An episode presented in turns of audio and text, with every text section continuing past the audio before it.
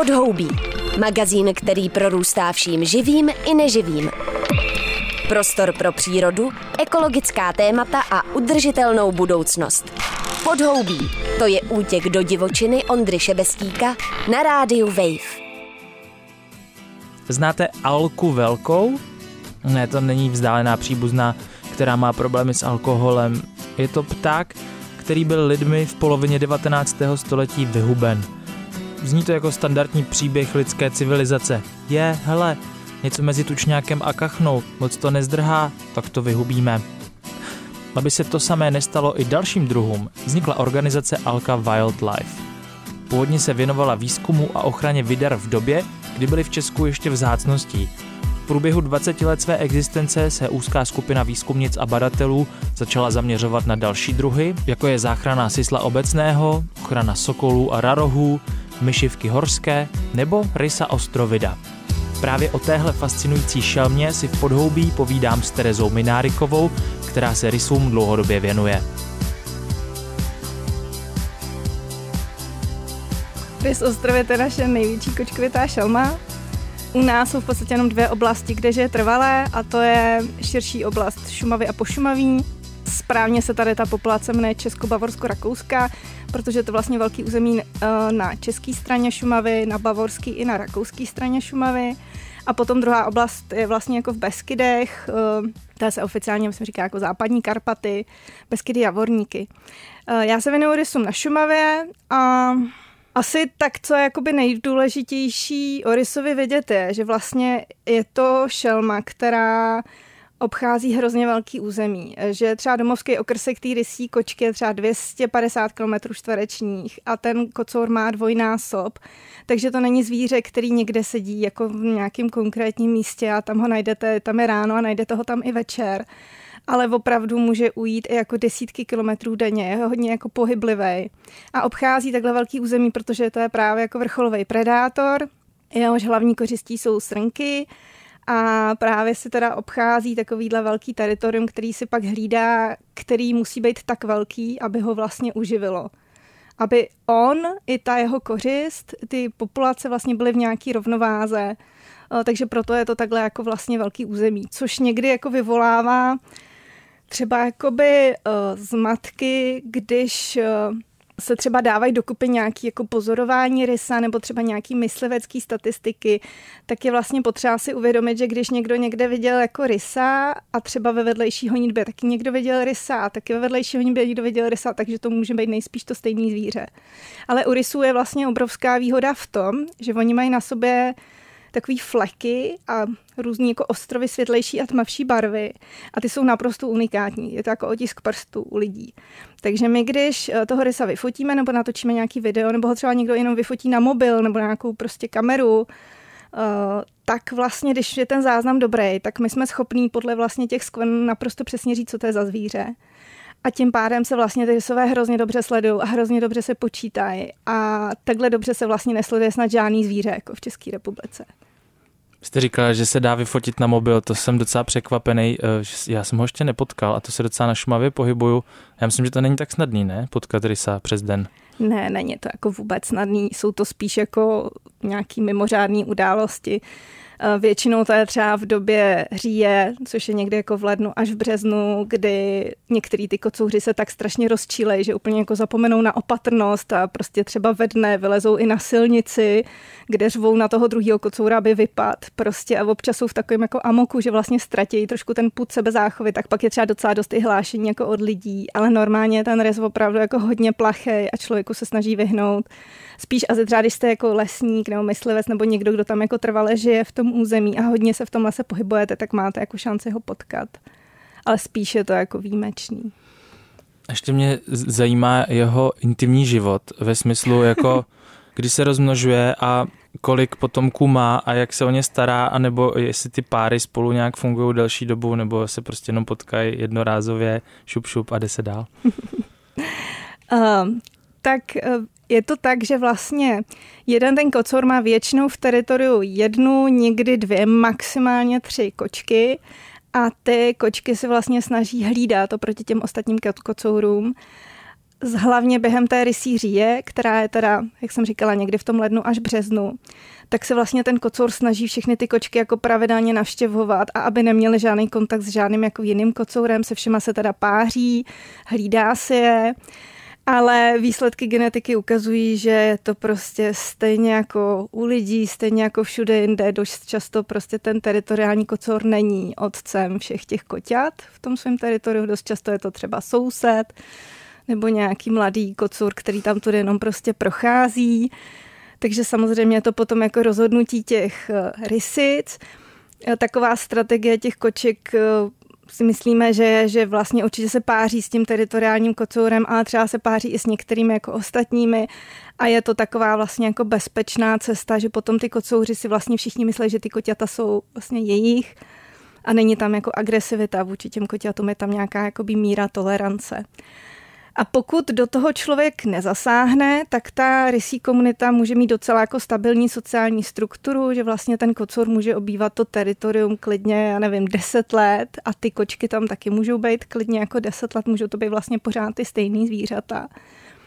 Ale jak eh, právě tu rysí populaci sledujeme, tak to se bohužel děje většinou jenom jako v té jádrové oblasti v Národních parků Šumava a Bavorský les v těch okrajových oblastech se ty zvířata hodně rychle střídají. A to je vlastně hlavním předmětem našeho výzkumu, protože si myslíme, že to je vlastně důsledek nějakého zásahu člověka do té populace, že v tom prostě hraje roli pytláctví, asi některé ty zvířata i umřou jako na silnicích, určitě ten život třeba v těch okrajových oblastech je jako rizikovější, protože je tam větší vlastně fragmentace toho prostředí, větší rušení a tak, ale jako primárně si myslíme, že vlastně to střídání, vysoký střídání těch rysů v těch okrajových oblastech je jako právě zásah člověka. Ale ještě abych se vrátila teda k vaší otázce, tak ta kočka má koťata, který vodí jeden rok. Ten první rok toho života jsou na ní fakt závislí, takže když ona umře, tak oni taky umřou. Takže vlastně, když se něco stane té kočce, tak je to vlastně z hlediska té populace úplně ta nejzávažnější, nejhorší věc, co se jakoby může stát rodí se někdy v červnu a většinou, když třeba ta kočka uhyne v období v leden, leden až únor, když už jsou ty koťata starší, tak to většinou jako zvládnou, ale když uh, je to prostě prosinec a dřív, tak bohužel prostě potom zahyne vlastně celá ta rodina. Nebo se stávají případy, že se najdou někde vlastně rysí sirotci, kteří jsou vlastně tak strašně vyhladovělí, že ještě neumí lovit, tak třeba se stane, že potom začnou vlastně navštěvovat jako Eh, lidské usedlosti a hledají jídlo.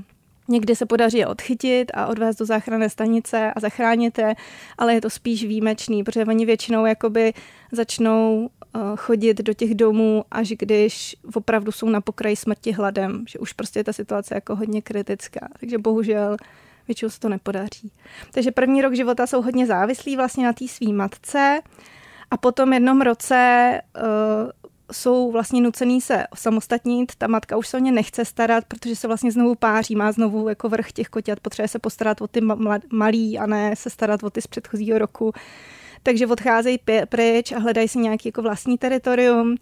Většinou je to tak, že ty kocouři jdou na větší vzdálenost, jdou někam dál a ty kočky, ty dcery vlastně dost často zůstávají někde v okolí, vlastně blízko té matce, nebo třeba i ta matka se s nimi rozdělí a nechá jim část toho, toho svého teritoria jsou tam různý takový jakoby posuny.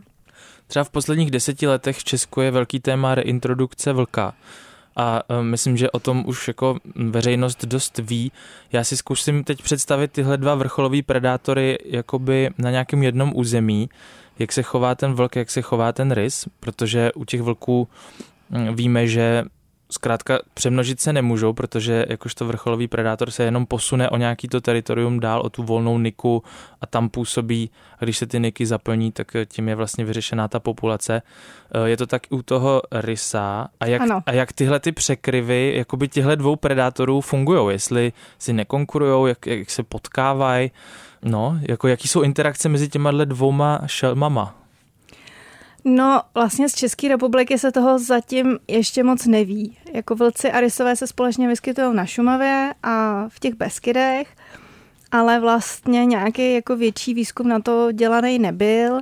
Víme, že ve východní Evropě jsou prostě oblasti, kde rys a vlk žije trvalé prostě vlastně celou dobu, protože tam vlk nebyl nikdy vlastně vyhnutý, třeba na, Slo- na Slovensku nebo v Bělorusku.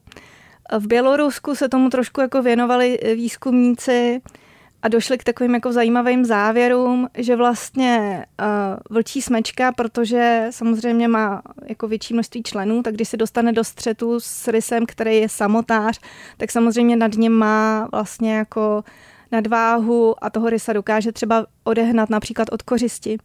Takže to pro toho rysa může být problém. Na druhou stranu, když se sejde jako rys samotář, jako dospělý rys, s vlkem samotářem, což je většinou nějaký mladý zvíře, který ještě vlastně není součástí té smečky a většinou třeba taky není tak zkušený nebo tak velký a silný, tak ten rys tomu vlkovi jako bez problému jako napráská. Takže pak je to jako hodně vyrovnaný souboj. Uh, ještě jsou tam jakoby nějaký třeba poznatky týkající se vlastně zabíjení těch mláďat navzájem mezi těma druhama. Uh, rys určitě dokáže vlastně zabít vlčí štěně a vlci určitě taky dokážou zabít jako rysí kotě, ale ty rysové mají výhodu v tom, že dokážou vylíst na strom, že to jsou prostě kočky a vlci jsou vlastně jako psy, takže vlci skončí pod tím stromem a ten rys je tam vlastně jako nahoře docela jakoby v bezpečí. Takže tady v tom to taky není jako jednostranná záležitost, že by ty vlci jako měly automaticky jakoby navrh. Takže ty interakce jsou jako hodně složitý a z České republiky se to vlastně ještě jako moc neví. Hmm. Ale jako vidíme na Šumavě, že prostě jsou v oblasti, kde ty vlci už jsou jako několik let a rysové jsou tam taky. Nevypadá to, že by to mělo nějaký jako eh, vliv eh, jaký zásadní, že by někam prostě přišli vlci a rysové by vymezeli, to určitě ne. A ještě je tady vlastně druhá věc, kterou je potřeba vzít v úvahu, a to jsou uh, vlastně ty hustoty kořisti v obou těch druhů. Je jako větší oportunista, ten prostě, prostě loví to, co je absolutně jako nejhojnější, co má zrovna jako k dispozici. Docela ve velké míře v České republice loví jelena a třeba divoký prasata. Rys je víc jako specializovaný na tu srnčí zvěř, uloví třeba láň nebo koloucha, ale jako dospělýho jelena neuloví, takže trošku to má jako jinak než ten vlk ale vlastně ty populace té srnčí a jelení zvěře jsou ve strašně jako vysokých hustotách v České republice. Přesní čísla na to nejsou, ale je docela, jakoby bych řekla, kvalitní lesnický výzkum, který dělá třeba úhul, eh, který se věnuje tomu, jakým způsobem je vlastně jsou ty lesy spasený a počítá nějaký indexy poškozenosti toho lesa, právě z kterých se dá zhruba odvodit, jak, jak jako velká je tam ta koncentrace těch kopytníků. A ta situace v České republice je, že vlastně všude jsou ty koncentrace extrémně vysoké a někde jsou jakoby až kritický. Takže tím, že se tady tak strašně velký jako dostatek té kořisti u obou těch druhů, tak vlastně uh, možná taky ta konkurence není, není nějak jako závažná. Takže z hlediska lesního managementu je to prospěšný zvíře. Teď ale do toho vstupuje ten člověk, že jo? A to několika způsoby. Tak první, co mě zajímá, u toho vlka se hodně řeší, zvlášť v určitých oblastech, to, že strhává ovce, především ovce, ale i jiný hospodářský zvířata, tak jsou tyhle případy i u rysa a jak hojně třeba?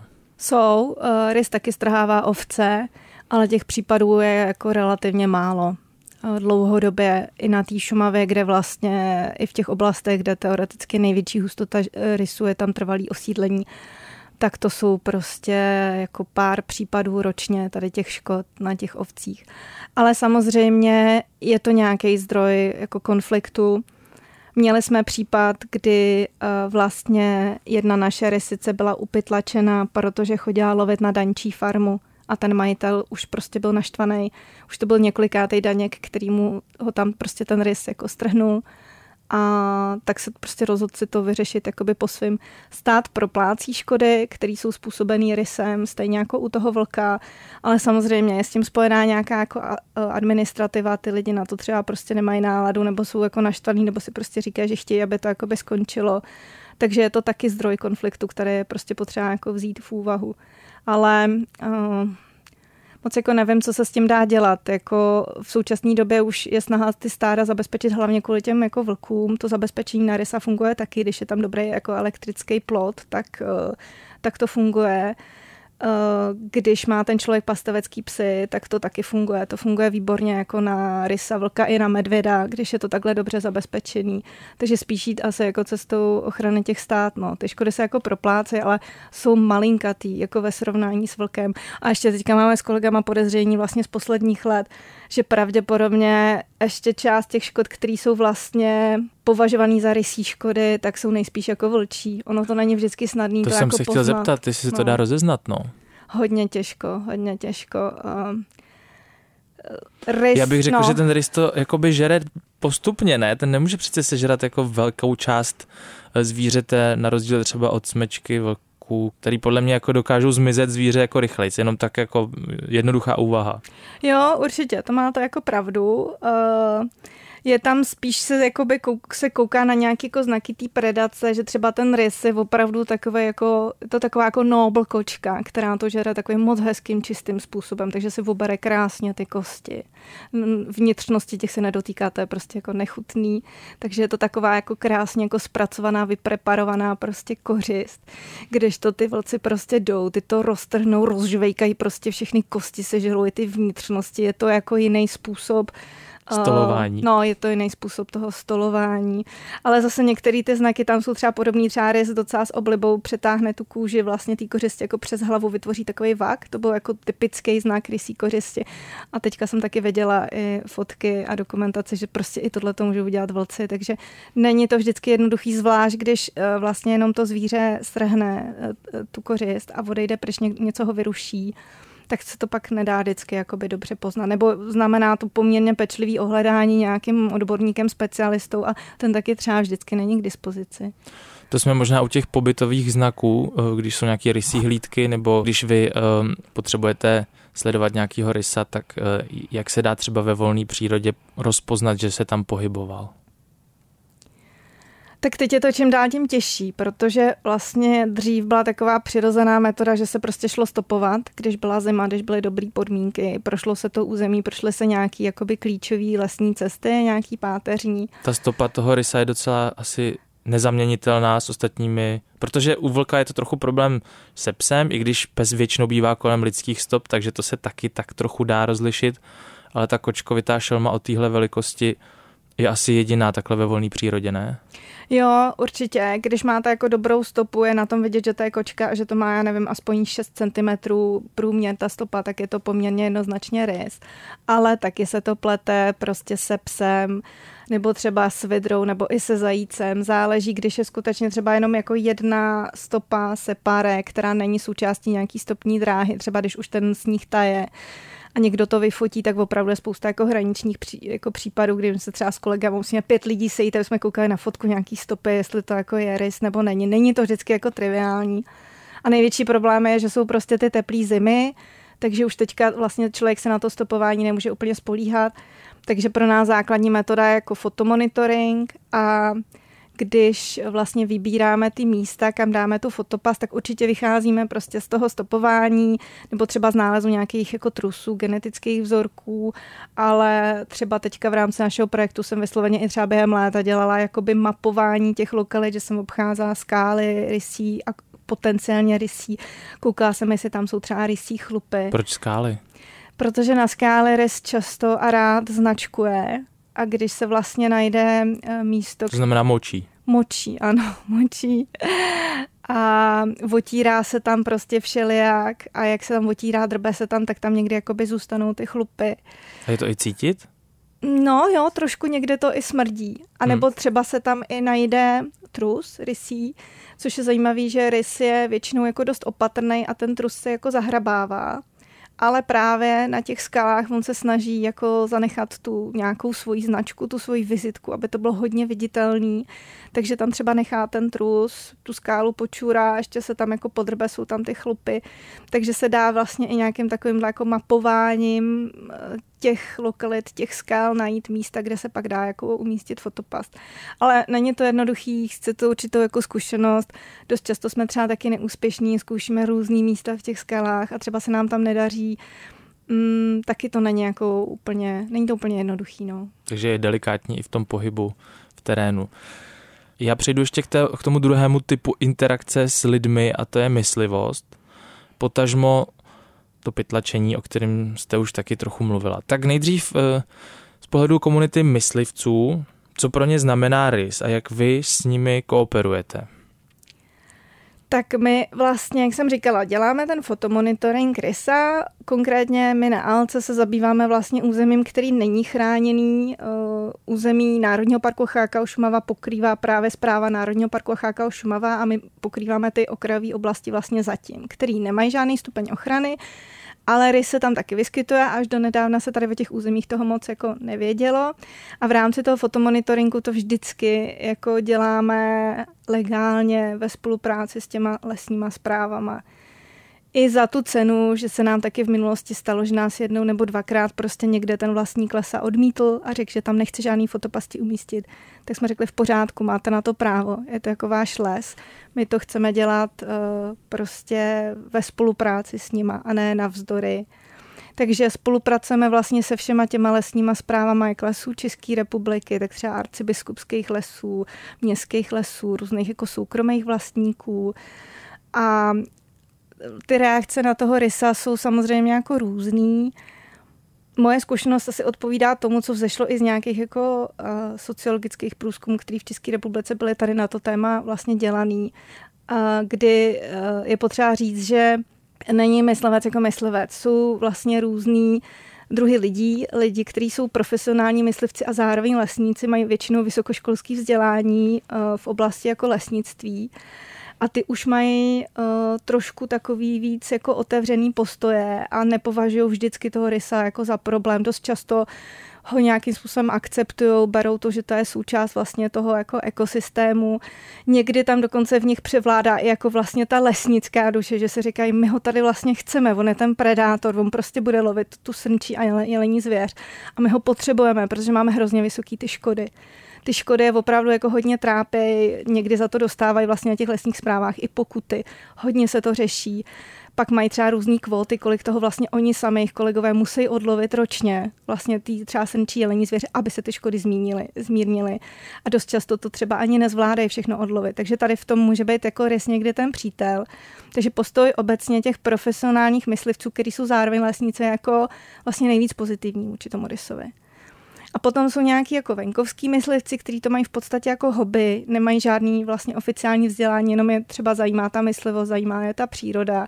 A tam strašně potom záleží na nějakých jako osobních jako postojích nebo zkušenostech Řada z nich jsou ještě taková jako vlastně starší škola, škola, která řekne, že ten rys je prostě... Škodná. Škodná, přesně tak. Eh, je to prostě nějaká tradice, která tady byla dlouho a je těžký asi se toho taky prostě jako zbavit. Zase u těch mladších lidí je třeba ten postoj jako jiný. Ale jak říkám, my prostě spolupracujeme s různýma lidma a taky jsem se setkala s řadou jako vesnických myslivců, kteří třeba vysloveně mají resa rádi, zajímá je to, dají si někde jako fotopast, aby ho sledovali, pak mají radost, když se jim vyfotí, tak mi prostě pošlou ty fotky. Já pak nad nima sedím, řeknu jim, kdo to je, odkud pochází, kolik je mu let, jaký je pohlaví a tak oni mají prostě radost, si to zvíře pomenujou. Takže není to vždycky jako negativní, ale určitě tady v té skupině je to přijetí toho rysa mnohem horší. A pak je ještě vlastně jakoby třetí skupina myslivců, který jsme si v rámci nějakého vlastně workshopu s myslivcema samotnýma jsme si to pomenovali tady tu skupinu lovci. A to jsou lidi, který my považujeme za nejvíc nebezpečný. To jsou vlastně jako lidi, kteří asi mají jako rysa rádi, ale oni mají rádi jako trofej. Prostě někde na stěně. Jsou to lidi, kteří uh, nějak jako třeba jim ani jako nevadí, že rys jako loví srnky, nebo ani třeba ho nepovažují za škodnou, ale chtějí mít doma prostě tu chtějí mít doma tu kůži na té stěně. Jsou to třeba sběratelé. Jsou to lidi, kteří sbírají kočkový šelmy všude po světě. Nebo sbírají prostě jako jiný druhy. Rádi střílejí, mají drahý zbraně, dost často jsou to třeba nějaký, já nevím, podnikatelé, kteří mají prostě hodně peněz a ten koníček pro ně vyslaně je, že chtějí mít toho rysa jako do té sbírky. A to jsou lidi, kterými vlastně nemáme co nabídnout.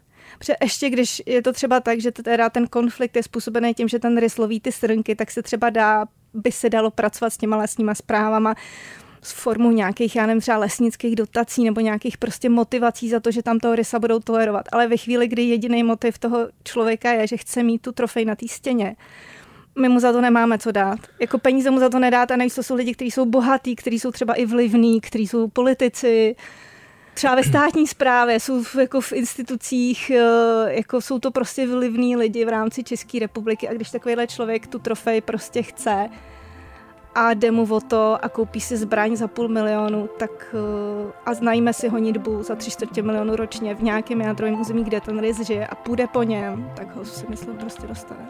Vy říkáte, že nemáte co nabídnout, co takhle mu nabídnout, jako ukázat zákon. No. Protože to jsme ještě neřekli, vlastně takový detail, že rys je zákonem chráněný zvíře, takže když se prokáže, že ho někdo skolil, co se mu stane takovému člověku? Jo, může jít i jako do vězení, no. Je to tak, je to tak, jsou za to tresty, ještě vyšší tresty, třeba když, um, když by to byla, já nevím, organizovaná skupina lidí nebo ještě mezinárodní skupina lidí, tak jsou za to jako několika letý tresty. V Čechách ještě za to někdo do vězení nešel, dostali jako ve dvou případech, který jsme vlastně řešili, dostali ty pytláci uh, nějakou jakoby podmínku, peněžitý trest a ztrátu zbraně.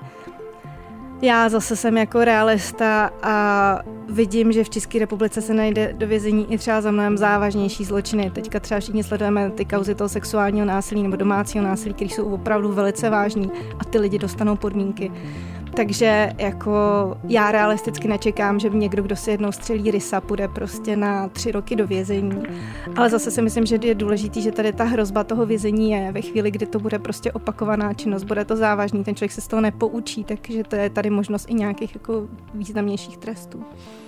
No a ještě v tom tématu pytláctví pojďme pokračovat dál. Když jsme na území Národního parku nebo HKO Šumava, tak eh, i tam se třeba dá upytlačit, nebo jsou v moderní historii České republiky případy, že by přímo v Národním parku zmizely rysy, protože byly pravděpodobně upytlačen? A nebo se to děje spíš okolo? V minulosti Těžko říct, v minulosti pravděpodobně se to dělo někdy úplně všude, možná i v tom národním parku. Ono se to vždycky nedá říct, i když třeba to zvíře nosí na sobě vysílačku a zmizí, tak nikdy vlastně nevíte úplně přesně to místo, kde zmizelo, jestli zmizelo v Národním parku nebo v HKO, anebo to bylo dva kilometry za hranicí. Mm, nicméně v současnosti si myslím, a můžu teda čestně říct, že si myslíme, že se v Národním parku Šumava nepytlačí rysy. A to z úplně jednoduchého důvodu. Že rysové, který tam mají jako jádro těch svých teritorií, jsou furt naživu. Jsou naživu třeba 10, 12, 13 let, jsou tam pořád ty stejné zvířata takže prostě jako nemůžou být upytlačený. A pak máme prostě okrajové oblasti, eh, třeba já se věnu výzkumu v Novohradských horách, kde nám vydrží rys jeden, dva roky. Takže prostě ty rozdíly v tom přežívání mezi těma regionama jsou obrovský a je to vlastně jedna z věcí, kterou se teďka zrovna zabýváme s kolegama z Národního parku Šumava, že máme výzkumný projekt, kde porovnáváme přežívání dospělých rozmnožujících se samic v těch jednotlivých oblastech a snažíme se podívat, jak velký prostě ty rozdíly jsou. Protože ve chvíli, kdy se někde jako usídlí dospělá rysice, má tam to teritorium a začne se tam rozmnožovat, tak ona už neodejde. Je to území, kde prostě ona zůstane natrvalo což znamená, když nám od tam teď zmizela, tak my jako víme a neobjeví se dalších několik let, tak my prostě víme s jistotou, že je jako mrtvá. U těch kocourů nám třeba ještě někdo může říct, jo, on tady měl teritorium a pak zmizel, co vy víte, on se někam odstěhoval prostě, já nevím, do Rakouska.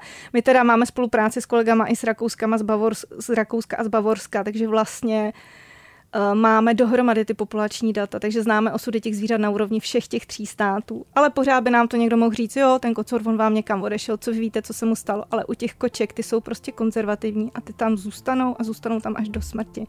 Takže to přežívání teďka my vlastně porovnáváme a vidíme, jaký jsou v tom jako obrovský rozdíly. No a kolik vám takhle zmizelo koček a kucourů v oblasti Novohradských hor třeba od roku 2010? No, kolik bych tam potenciálně mohlo být a kolik jich tam ve skutečnosti je? My se tomu věnujeme od roku 2013 a vlastně zmizeli jako všichni, co tam žili. Teď tam jsou vlastně v současné době dvě zvířata, což je mladá kočka Laura, která tam přišla z Rakouska asi před dvěma lety a starý rakouský kocour Milo, který tam taky přišel zhruba před dvěma lety, ale vlastně všechny zvířata, které jsme tam měli nějakým způsobem zaznamenaný od roku 2013, prostě zmizely. Kolik je to zvířat třeba? Je to hodně zvířat. Já si to teďka takhle jako, spamě, jako nepamatuju si takhle jako z paměti ten přesný počet, protože u těch rysů je potřeba taky jako rozlišovat mezi tím, když je to kotě, který zmizí, který může umřít z nějakých jako přirozených příčin. Potom je potřeba rozlišit, jestli je to nějaký puberták, který třeba mohl odejít někam jinam a něco se mu mohlo stát. A potom je potřeba rozlišit, jestli je to třeba dospělý rozmnožující se zvíře, který už by tam mělo prostě zůstat natrvalo. Ale když třeba mluvím jako o těch kočkách, tak my víme, že tam bylo minimálně v průběhu toho našeho sledování minimálně 8 rodin, 7 z nich je mrtvých a ta jedna je teda teďka naživu, ale je to jako druhý rok, co tam je. A teďka uvidíme vlastně, jak dlouho, jak dlouho tam jako vydrží. A my máme třeba, zároveň sledujeme za stejnou dobu oblast Českého lesa, taky od roku 2013. Je to území, který eh, vlastně je podobně velký jako Novohradský hory, tak je na hranici vlastně s Bavorskem. Eh, ta velikost těchto, těch habitatů pro rysa je poměrně velká a ještě ten Český les je zatížený tím problémem, že přes ten sever prochází dálnice. A tam od roku 2013 máme tu stejnou kočku. 2013 tam byla Tania a teďka 2024 je tam pořád Tania. No a tak to neznamená to, že by se na to někdo mohl trochu podívat víc do hloubky, jako co se tam děje? Tak určitě by to bylo zajímavé. Uh, nicméně nám, když jako zmizí ten rys, který obchází, i když je to teda kočka, tak obchází 200 km čtverečních, tak my nejsme schopní ukázat na nějakého konkrétního pachatele nebo třeba na nějakou konkrétní honitbu. To by bylo jako nefér určitě v těch Novohradských horách věřím tomu, že většina těch prostě vlastníků, těch lesů a těch hospodářů je tam prostě slušných. S řadou z nich jsme v kontaktu, víme, že pro toho rysa jsou. A Uh, nebylo by správný, aby jsme prostě někoho obvinili, kdo uh, s tím jako nemá vůbec nic společného. Potřebovali bychom asi jako víc informací o tom, co se těm jako rysům tam děje, nebo kde přesně je prostě ten problém, v který tý honitbě. Máme třeba nějaké informace od místních lidí, uh, ale po zkušenosti s vyšetřováním těch rysích případů v České republice jsme spolupracovali jako roky s policií i s celní zprávou. Musíte mít vždycky důkazy, musíte mít něco konkrétního v, ru, jako v ruce. No. Ideálně tu trofej u někoho doma. Je to tak, no. Někde prostě ty rysové, co tam zmizely, u někoho doma vysej a teďka je otázka, jako kde, kde to je, no. Ale někde budou. To jako určitě to není. Ta, to procento zrovna tam je tak strašně jako vysoký ve srovnání s těma všema ostatníma uh, oblastma, že to nemá jako jiný vysvětlení. Ani třeba v té oblasti nikdy nebyl nalezený mrtvý rys na silnici, což jako samozřejmě ne, to neznamená, že se to vždycky nahlásí, ale i ty Novohradské hory jsou takový dost jako klidný území, kde není jako zas tak velká jako autodoprava, není tam, musela by tam být nějaká strašná jako epidemie, která je všechny kosí. Uh, ale pak to zase nemá vysvětlení, přes zvířata, který třeba z těch novohradek odejdou jako jinam a rozsídlej se, tak ty přežijou, takže ty tu nemoc nemají. Jako, no. Ale zase se o Novohradkách říká, že je to taková luxusní honitba pro mnoho vlivných osob. Je to tak, já to slyším Takže... pořád. No. Dobře. Eh, na odlehčenou eh, otázka z rubriky Moje holka se ptá. Proč mají ty chloupky na uších? Jo, to je dobrá otázka, no. Uh, já vlastně jako taky nevím, jestli to, asi to jsou jako nějaký hmatový chlupy, ale vlastně, no, taky to přesně úplně jakoby nevíme. No. Uh, je to stranda, že ty rysové mají ještě uši mají vlastně ze zadu jakoby bílý, takže teorie, že když vlastně jde ta skupina jako v noci, ta rodina, že jde matka, za ní jdou ty koťata a ty koťata tý, v té tmě vidějí jenom ty bílý uši a nad tím jsou ty štětičky, no, jakože to má nějak navigovat, ale jako, jako nevím. Možná no. ten prostor umí trošku nahmatat nad sebou, jako když se někde přikrčují pod nějakým No, pod možná, no. Nevím. Jako uh, určitě oni vlastně taky rodějí ty koťata v nějakém podzemním prostoru, v nějaký noře, nebo třeba v jeskyni, nebo pod vývratem stromu, kde je jako stabilní teplota, aby jim vlastně ty koťata že, nějak jako nevomrzly. Eh, dokonce byly moc hezký data ze Skandinávie, někde prostě z Norska dali jako teplotní, eh, teplotní sondu dali do rysí nory. Venku bylo minus 20 a v té noře bylo plus 27. Takže jako uh, mají to tam velice jako komfortní. Možná tady do těch podzemních prostorů, že se jim ty štětičky hodí, ale nevím, možná je to spíš nějaký relikt něčeho z minulosti. No rozhodně je to jako sexy. jako celá ta kočka. Dobře, tak já moc děkuji za povídání o Rysovi a ať si daří v další práci. Tak jo, děkuji za pozvání. Pokud vás zaujal příběh rysů na našem území, sledujte kanály Alka Wildlife, kde se pravidelně objevují nové studie nebo záznamy z fotopastí. Pokud víte o ilegálních odstřelech tohoto chráněného zvířete, informujte o tom organizaci Alka Wildlife. Tak se zatím mějte pěkně a těším se na další podhoubí.